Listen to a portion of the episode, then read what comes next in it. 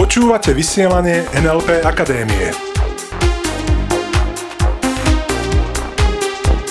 Zaujímavosti a novinky o NLP. Po krásnej znielke vás pri počúvaní vysielania NLP Akadémie víta Iveta Klimeková a Peter Sasín. Viacerí poslucháči sa nás pýtajú, čo robiť v prípade negatívnych zážitkov z detstva. Alebo celkovo v prípade negatívnych zážitkov z minulosti. A to bude témou, ktorej sa dnes budeme venovať. Najlepšie na minulosti je to, že je minulosťou. A navyše, minulosť neexistuje. Je to len akýsi konštrukt v našej hlave. Keby sme sa opýtali Einsteina alebo dnešných kvantových fyzikov, oni by nám povedali, že dokonca neexistuje ani čas. Žiadna minulosť, žiadna budúcnosť. Oni by nám povedali, že existuje len prítomnosť. A to je v mojom modeli sveta cool, pretože len v prítomnosti dokážeme niečo zmeniť. Uh-huh. V prítomnosti dokážeš zmeniť úplne všetko. Mnoho ľudí si totiž hovorí, ach, keby som môj život mohol žiť znova, urobil by som všetko inak. A to ja si jednoducho nemyslím. Myslím si, že presne to je celkom zbytočná úvaha, pretože jednak sa do tej minulosti nedostanú a jednak si myslím, že by aj tak nezmenili nič. Pretože keď nezmenili doteraz nič, Mm. Často si ľudia myslia, že majú dnes problémy kvôli zážitkom z detstva. A my im na to hovoríme, tak si zmeň minulosť. No.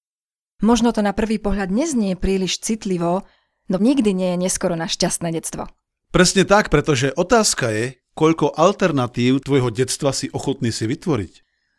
Pravdou je, že nemôžeme zmeniť to, čo sa stalo. Môžeme však zmeniť spôsob, akým na minulosť spomíname. Pretože nie je to ten zážitok, ktorý spôsobuje po rokoch ľuďom problémy.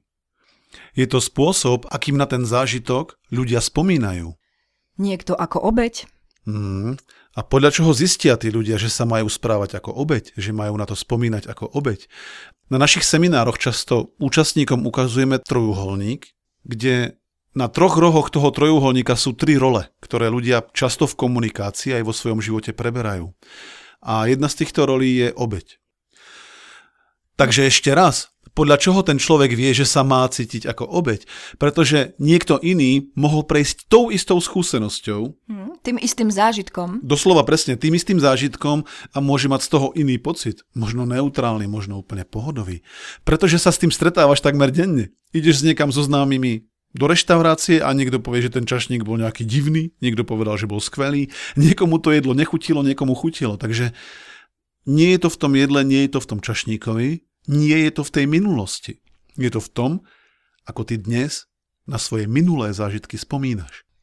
Čo sa týka spracovania minulosti, žiaľ, mnohí terapeuti a mnohí psychológovia ešte dodnes veria, že pochopením problému sa ten problém vyrieši.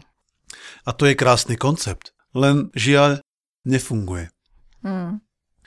Pretože to, ak si niekto uvedomí, že má strach z hovorenia pred ľuďmi preto, lebo ho niekedy v detstve, možno v škole vysmiali, alebo že ho za to dokonca niekto kritizoval, no tak to pochopenie, že prečo to tak je, to klasické prečo, nespôsobí, že dnes nemá trému. Pretože to vôbec nie je dôležité, prečo sa to stalo. Dôležité je, ako to robí, že má trému. A samozrejme, keď sa bavíme o tom, koľko verzií tvojho detstva si si ochotný vytvoriť, tak čo ti bráni vytvoriť si predstavu, ako ti celá trieda vrátane učiteľa nadšene tlieska? Toto je schopnosť nášho mozgu, našej neurológie, predstavovať si veci aj tak, ako sme ich nevnímali. Pretože vieš s absolútnou istotou povedať, že ti ešte nikdy nikto napríklad pred tabulou netlieskal? Že si sa nikomu pred tou tabuľou nepáčil? Mm-hmm. Takže nechceme zisťovať, prečo to tak je. Pretože to nefunguje.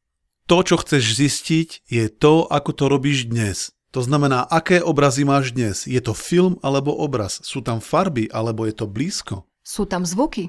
A keď sú tam zvuky, tak aké sú? Kde vnímaš pocit a ako sa hýbe? To všetko dokážeš zmeniť. A možno to, čo práve hovoríme, niektorým poslucháčom nejak nezapadá, kde sa mi hýbe pocit, neviem o tom, že by sa mi pocit hýbal, neuvedomujem si, aké sú tie zvuky, ako to mám zmeniť, čo mám presne robiť, tak presne toto trénujeme, cvičíme na našich seminároch. NLP Practitioner Master. To sú tie základné prvky z modelu NLP. Dobre, tak toto trénujeme na našich seminároch. A čo môžeme poradiť našim poslucháčom, ktorí ešte neboli na našich seminároch a chcú niečo zmeniť? Jedným zo spôsobov je začať zažívať radosť. V NLP sa totiž pýtame jednu z najzásadnejších otázok, ktorú by si ľudstvo malo klásť. A to otázkou je, koľko radosti v živote znesieš. Ľudia sú väčšinou zvyknutí pýtať sa inú otázku. Sú zvyknutí pýtať sa otázku, koľko bolesti ešte znesiem. To nie sú otázky, ktoré si chceš klásť. Otázka, ktorú si chceš klásť denne, je, koľko radostí v živote znesiem. Pretože keď sa ráno zobudíš a cítiš sa skvele, tak robíš lepšie rozhodnutia o tvojom živote. Technik, ako spracovať minulosť na podvedomej úrovni, je mnoho. Od Fast Phobia Cure, čo je rýchle odstraňovanie fóbií, cez Change History, Timelines. Ide hlavne o to, ako sa ododnes rozhodneš vnímať svet. Pretože toto rozhodnutie robíš denne. Ak máš nejakú spomienku na obdobie, kedy si ako dieťa riešil nejaký problém alebo kedy si prechádzal nejakým problémom, tak otestuj následovnú vec. Predstav si, že cestuješ do minulosti a stretneš sám seba, keď si bol ešte dieťa. Čo tomu dieťaťu poradíš? Pretože ty si jediný človek na tejto planéte, ktorý mu dokáže pomôcť. Možno ho vezmeš do náručia, možno mu povieš niečo láskyplné, možno mu slúbíš, že v budúcnosti bude všetko dobré a že urobíš všetko, čo je v tvojich silách, aby ste mohli obaja žiť šťastne a s radosťou.